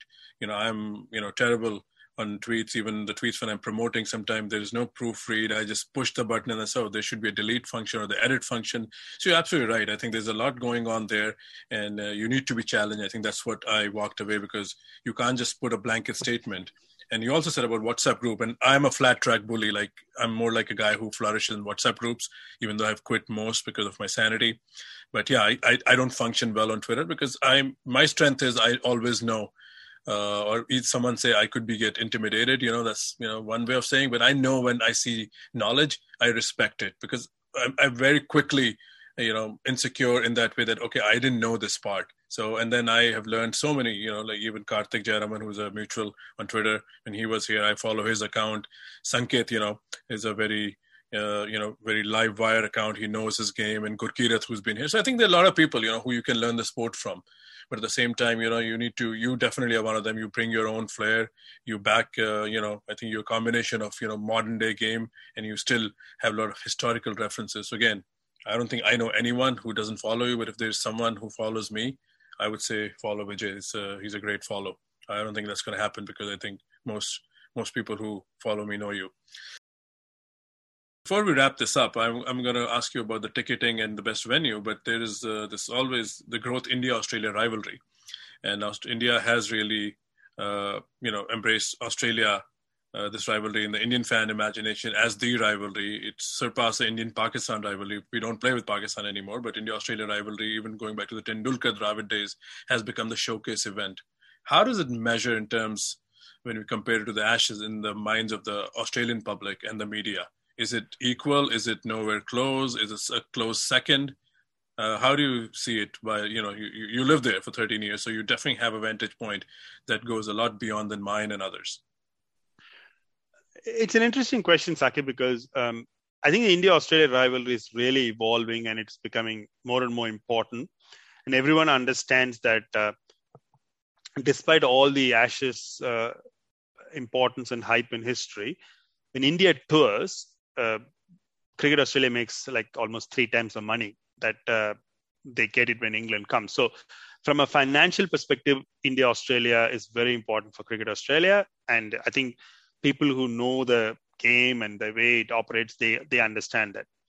Now, we talk about the cricketing rivalry. I'd like to go back a little bit. I think uh, we had two great uh, India Australia series 2001 when Steve Waugh's team uh, was stopped um, at the Eden Gardens by Sourav Ganguly's team, and then uh, um, India won both at uh, Eden Gardens and the at the Chepauk to win 2-1, the historic win from the follow-on. Then India came here, Sourav Ganguly's team came here 2003-4, and it was a, a 1-1 draw uh, with Rahul Dravid playing a big role. But again, um, then when Australia went back to India in 2004, um, Gilchrist was the captain. I remember Gilchrist saying in the first press conference, or maybe before the Bangalore test, he said, uh, perhaps this is the, the biggest uh, rivalry now in world cricket, uh, the way we played in 2001 and 3.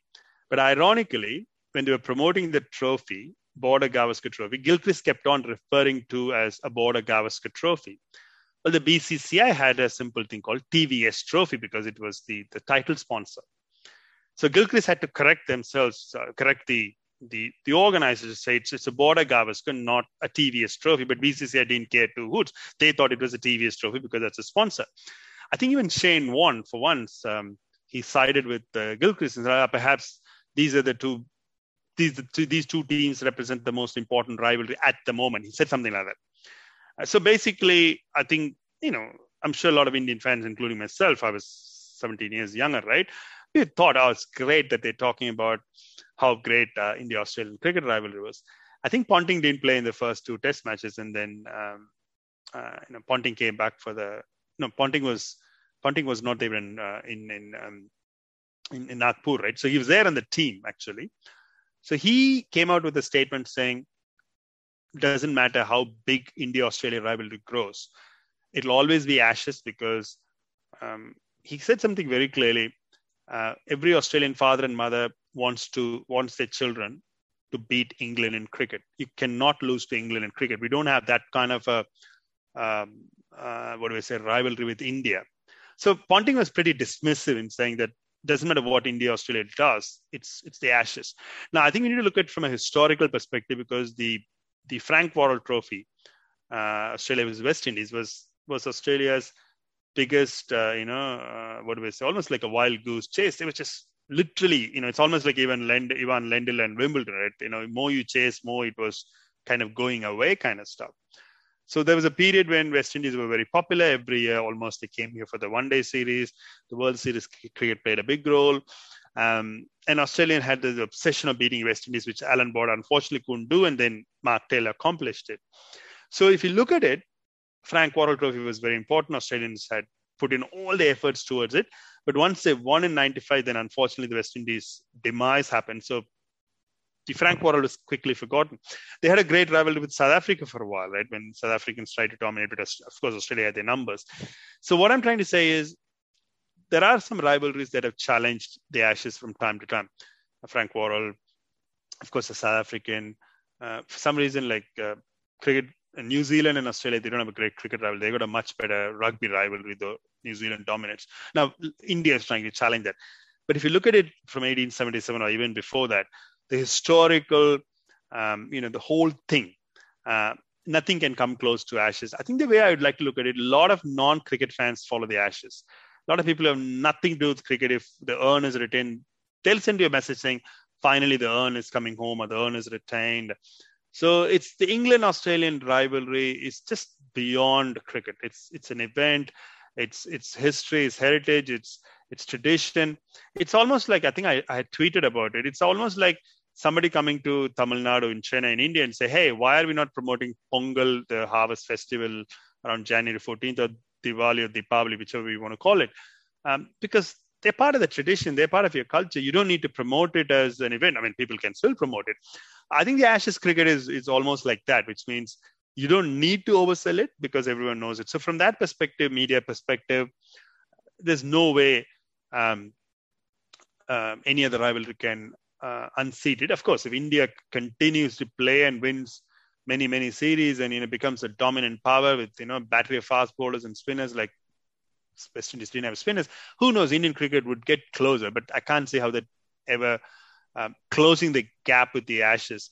See the other aspect about uh, the the the whole you know how the ashes plays out right a lot of people say that our media gives disproportionate coverage right media writes what people want to read right media writes what i mean in india we accuse the media of being clickbait and uh, you know writing stuff about you know the wives and the girlfriends and the personal stories and the gossip and uh, all the stuff which is a very valid criticism but here, the media is even more competitive because cricket is competing with other sports. So when Ashes happens, comes to town, it's a massive event because it's one time where you know everything else can pale into insignificance. I'll tell you one more thing about Ashes and its impact. Right, every other sport they talk about Ashes as some sort of a comparison. Um, like for example, when they have these boat races where England, Australian yacht, uh, you know, yacht races happening or sailboating is happening, they'll say water on, I mean, ashes on water. I still remember even the BB, British commentators when I think in Bloemfontein when England and Germany played that uh, 2010 World Cup, FIFA World Cup second round game. Uh, I don't think it was BBC, BBC feed. We got it probably the ITV feed. I don't know which exact feed we got it in Australia.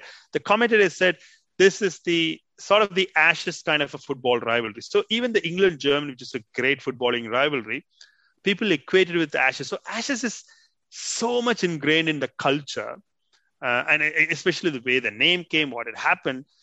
It, it's a fantastic tradition. Right? It's, it's just not going to go anytime soon. The other point is, I'll tell you an example, right? I still remember, was it 2000, maybe 12, 13, whatever. I was listening to radio driving on a Saturday. It was not even a cricket season, or maybe, I don't know, I don't exactly remember. They were talking about Australians have been building up Pat Cummins and, you know, um, Pat Cummins. Who who's the other bowler they talked about? Uh, Hazlewood. Not Hazelwood. Um, the one who was Pa- just retired. Pattinson. Pattinson. Yeah, Pattinson.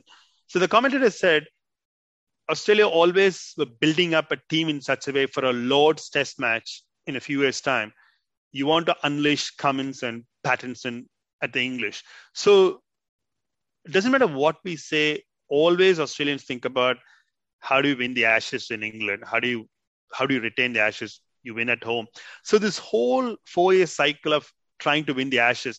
Sometimes people think it happens only in England. Having lived there, I would say it's the same. Um, what do we say? Obsession about Ashes over here every four years or every two years, right? When it happens. So look, uh, you know, there are people who are calling who are calling out on Twitter saying India, New Zealand should be respected more, Pakistan, Bangladesh should be respected more. My answer is, well, let's try to build the India Pakistan if you want, because that's probably the only rivalry that can definitely improve it. But again, they got a lot of catching up to do from a historical perspective.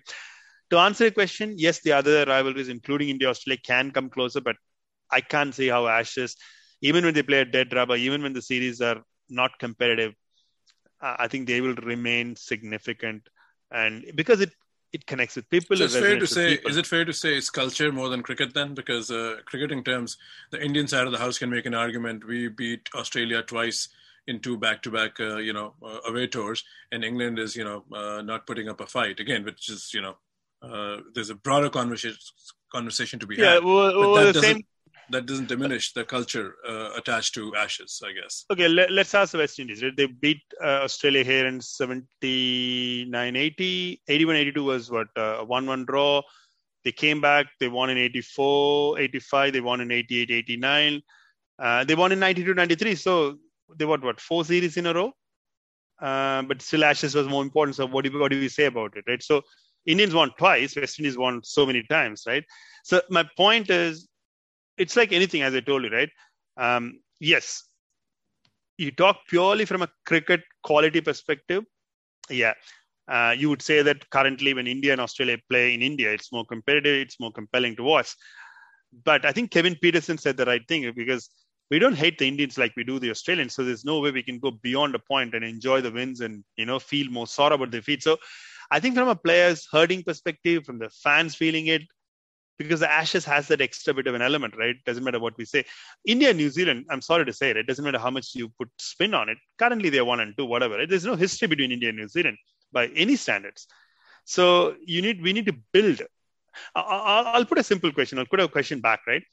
2001 Eden Gardens was the greatest theater when we watched the brilliant test match being enacted between India and Australia, right? Follow on and, uh, you know, the big Rahul Dravid, sorry, VVS Laxman Rahul Dravid partnership, Harbhajan taking 13 wickets, blah, blah, blah. Australians have toured India five times after that. Five times. They, they are yet to play a test match at the Eden Gardens since 2001. Whose fault is that? Do you blame England? Do you blame Australia? Can you believe England not playing a test match for 20 years at the Headingley after 1981 when Australia tours? Or, you know, 2019 Headingley. So this is how you build narratives and you know legends, right? You play at a ground. Imagine, Aust- I mean, a generation of Australian cricketers have lost the aura of playing at the Eden Gardens. You know, imagine the ghosts of you know Eden Gardens, you know, literally being there. So BCCI didn't do it. You could call it rotation. You could say India has got more grounds, but you don't build tradition. You don't build the fan base. You don't, uh, you know, do these kind of things which which resonate four years, eight years, sixteen years later, unless you build a tradition. To me, poor chronicling, not having the historical significance, and not building a fan base towards a certain rivalry. I think, yeah, it's easy to say Indian fans can ask a question. We're playing competitive cricket, but why Ashes matters more to the people of England and Australia? I think more than worrying about it, people of India should be thinking about how do we make our rivalry with uh, whether it's Australia, England, uh, Sri Lanka, or even Pakistan. I should say Pakistan or even Sri Lanka more relevant and more you know repetitive. You don't pull out of a test match like India did at Old Trafford, right?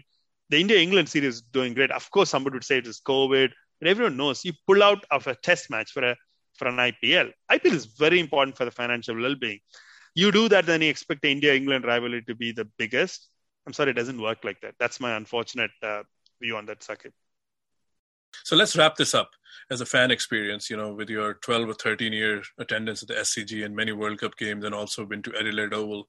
Uh, what is the best venue for an international visitor to plan come watch a test match and uh, give some tips you know how scg is uh, you know how far from the airport how, i know all these things could be done on google but when people are listening what is a traveler or fans guide? You know how how how well do you know your scg travel and just endorse it in a way that you know if someone is making a trip you know they can take you know from accommodation to commute you know uh, it's at sydney so i'm sure it's surrounded by great restaurants. Uh, what's the best way to get tickets? Are they like limited tickets or you have to be a member or you know and what sites to avoid? So yeah it's all yours. Just to give a checklist i'm not too sure whether uh, tourism australia is going to pay me anything for this as an incentive for saying what i'm going to say uh, look jokes apart um, look um, again depends right so for some reason right or wrong sydney gets the maximum, you know, Australian image is somehow uh, built up by Sydney, right? The the the Opera House, the Harbour Bridge, and beaches. It somehow people associate Australia with Sydney. It's almost synonymous. Of course, Melbourne is a great city. You know, other places are there, some smaller towns and beaches and all. So I think any, if everyone anyone wants to come to Australia, Sydney is a great place to visit. Um, uh, great summer, and again, if someone wants to come they wouldn't like to just come for cricket, right? They would like to explore a country a little bit uh, outside of cricket as well. So uh, SCG is a great venue to come. Um, uh, but you know, if you really look at it from um, the occasion, the Boxing Day in Melbourne is arguably the biggest sporting day in the Australian calendar, other than the AFL Grand Final. Uh, but again, um, so Melbourne is is another one. Um, I've been to the Adelaide Oval. Uh, I would highly, highly recommend Adelaide Oval. The only problem with Adelaide is may not be the easiest place to connect uh, from overseas. Like if you're flying from the US or from Europe or India, you don't get too many uh, direct flights to Adelaide, and accommodation may not be as big as uh, you may not get as many options like say in Sydney or Melbourne, the two biggest cities. As I said, 40% of the the population lives over here. Uh, but good thing about Australian cities, most of the cities have good public transport. Pretty much all the airports um, will have, uh, besides the typical cabs and Uber, uh, they'll have uh, what shall I say, train services to connect to the center of the city. Um, which means um, you know even if you don't want to spend on the cab, you can still uh, get to your hotel. The other word we use is CBD. I think it's a bit like the downtown that they use in the US, Central Business District. Um, so grounds like Melbourne, MCG, and Adelaide are pretty much in the bang in the middle of the the city center, which means easy to commute, easy to shop, easy to eat out, and you know hotels and stuff. Sydney SCG is slightly to the eastern side, but again, pretty much within the commute. Um, and also both, I mean, you could walk to the Adelaide Oval from the center of the city, which is great. Um, MCG is easily accessible through the tram, which is a, a good old network in Melbourne. Sydney, you could either take a bus or a you know a light trail that's there. Um, I think Gabba is one place. Look, Gabba has its own reputation as the cauldron, Gabbatoir, and all. I watched one test match over there. I think Pakistan was it like 1920. I wasn't greatly impressed. It was it's a bit of a soulless ground. I mean, it's got those colorful seats, and uh, uh, I, I, mean, I'm told that when you go to a BBL Big Bash game or a, a night game, uh, it looks great. Uh, but I don't know. I mean, my experience of Gabba was it's a, it's a world class stadium. It's got world class facilities, but somehow I felt it was a little bit uh, below par. I went to Manuka Oval to watch the the Sri Lanka Test in uh, 1920. It was a pretty good ground, small, a pretty little ground. Um, Canberra, Canberra. Usually it's four hours drive from Sydney. Uh, a lot of people who follow cricket, you'll know that after that uh, Andrew Symonds Harbhajan thing incident at the SCG in 2007-8, the Indian team was going to Canberra to play a three-day game, but uh, they delayed the departure, which means every day there was a speculation whether the that the bus or the shuttle that was supposed to take the Indian team from the hotel in Sydney to Canberra would ever leave. Trust me, I've been to, I've driven from Sydney, driven from Sydney to Canberra for some reason. It doesn't matter who I go with, work colleagues, or family, or friends somehow I bring this topic up. So anyone who's sat next to me in a car, they've always I've always told them about this happened in 2007 8 that the Indian team shuttle didn't almost traveled through this part. So it's a pretty nice drive. The city to Canberra is a pretty nice drive as well. It's closer to Melbourne as well. Uh, Perth has got a couple of new uh, stadiums, of course, the WACA and the Optus. I've never been. I've been to Perth for a lot of work trips, but I've never been to the Optus Stadium. Looks very spectacular as well. Um, and then down south Hobart uh, in Tasmania, they're hosting the Ashes Test. Uh, you know, I've never been to Tassie, but Tasmania is a very attractive uh, tourist location as well. Um, as well. So you asked me, I don't want to give pointers, but SCG is great because Sydney offers a lot more. Of course, Boxing Day and MCG, the, the cold on MCG. If you're picking a third venue, I would say go for the Adelaide Oval because it's a small town. Uh, it's a it's a great cricket ground. It's got a you know, you know especially the day night test matches are an absolute spectacle. Those are the three choices I would personally recommend. Of course, I'm maybe a little biased towards based on where I've been to, but most of the Australian cricket grounds are quite welcoming. The only thing tickets here to be uh, prepared because tickets get released on June, July timeframe for the, the test matches in January, and people tend to book them out early. So, especially if you're coming for an Ashes test, or an India test, tickets get sold out. Yeah, please plan your bookings early. Um, that's the only advice. And uh, similarly, one day games or, you know, if you're coming for a World Cup, T20 and other stuff, uh, again, Indian uh, expats easily fill up the grounds. Yeah. Are these grounds near a train station? What's the best way to get to the stadium? Like if you're talking SCG? SCG is probably compared to an, uh, an, MCG in Adelaide, it's a little further, but again, you can take uh, either a bus or a train. Light rail reaches to the SCG. But in terms of commute, MCG is brilliant because Jolimont, which is the the Cricket Australia headquarters next to the MCG, that's where you get dropped off from the tram, uh, cable cars kind of thing. Um, and then Adelaide, you can pretty much walk from the city center. So, from an access perspective, both Adelaide and MCG may be better, but SCG is not far behind but MC's... most of the grounds have yeah most of the grounds have some kind of public transport to connect to Sakib. Okay, and MCG is next next to Australian Open, right? Flinders Park or Rod Laver Arena, yes. whatever it's called. Okay. They call it they now they call it the uh, I think it's not called Flinders Park anymore. It's called uh, it's called what is it called now? It's called Rod Laver Arena, but I think the whole yeah. area used to be called Flinders Park. Now I think they call it Melbourne Park. It's called Melbourne Park. Melbourne Park, you're right. Yeah, I mean, I should know this. Yeah, at least in the kind of time I waste on tennis. Vijay, this was a wonderful chat. Uh, I apologize, I put you through some unprepared questions, you know, like, but you, I think, batted really well. I think you get nine out of 10 for most. I would have probably got four if you asked me the reverse order. So I think, uh, yeah, uh, this was your podcast. It was fun. And I'm only not giving you the extra point is because I don't think there's perfection. Because next time when you come here, you'll even do better. So we'll do a solo show again. But I think uh, we've enjoyed a lot of panel shows. I thoroughly enjoyed this. I kind of know you well, so I took the liberty of putting some, you know, some spice in the questions. I hope you enjoyed this, and uh, wish you a great time in the coming Sydney test. Happy New Year, and let's do more podcasts depending on your availability uh, in 2022.